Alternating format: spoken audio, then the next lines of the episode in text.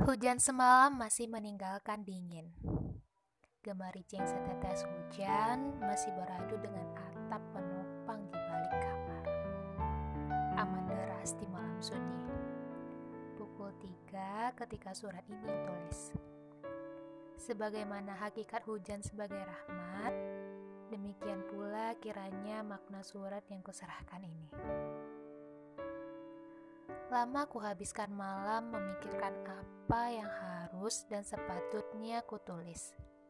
Khawatir, apakah kalimatku akan menyanjung atau justru malah menyinggung. Tapi percayalah, tidak ada niatku kecuali hanya ingin mengutarakan yang terasa. Entah berseminya hati ini berbuah cinta atau hanya akan ke sana kemari linglung tak tentu arah. Aku denganmu tentu dua insan yang memiliki tabiat yang tak sama. Tapi kiranya jangan sampai perbedaan itu menjauhkan hati kita. Cukuplah perbedaan di antara kita hanya sebatas laki-laki dan perempuan saja. Hmm, kabar-kabar tentangmu pun datang kian berganti. Celah. Mereka katakan begitu dan begini. Aku pun merasakan demikian. Semoga kiranya kabar sama halnya dengan hakikat dirimu.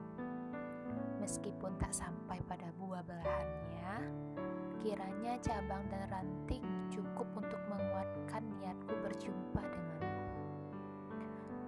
Hmm, kupikir tidaklah agaknya terlanjur jika aku sampaikan apa. Yang resah namun membahagiakan, yang mengundang jenuh namun merindukan.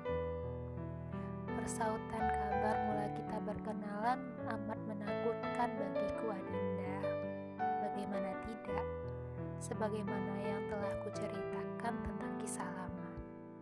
Terbesit tanda tanya, apakah hadirmu akan mengobati luka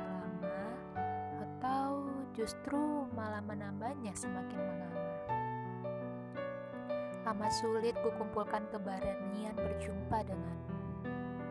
Takut bila mana aku meminta setetes air, justru kau suguhkan ujung belati. Tapi bagaimanapun inilah takdir. Bekas luka lebih berharga daripada nasihat. Apa pun jamuannya, Itulah ketetapan Allah. Terima kasih juala yang akhirnya mengucapkan. Sudut rumah Allah yang tenang selepas Isya yang bergerimis, yang jalan-jalannya tertutup menghalau hembusan hujan.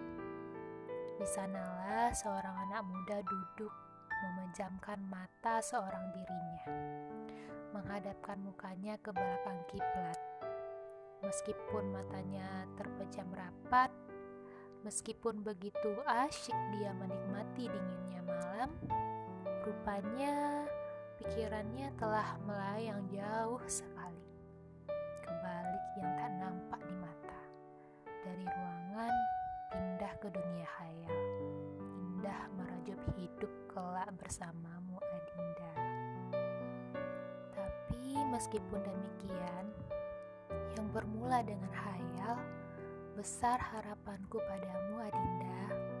Kiranya engkau kelak bisa jadi suluh dalam gelap, kawan meniti dalam jembatan hidup yang panjang.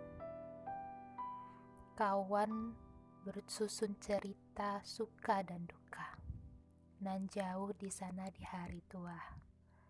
Kita duduk dalam romansa mengingat bagaimana kuatnya cinta kita ini. Kedengaranlah bagi kita pekik tawa dan canda kita di masa kini.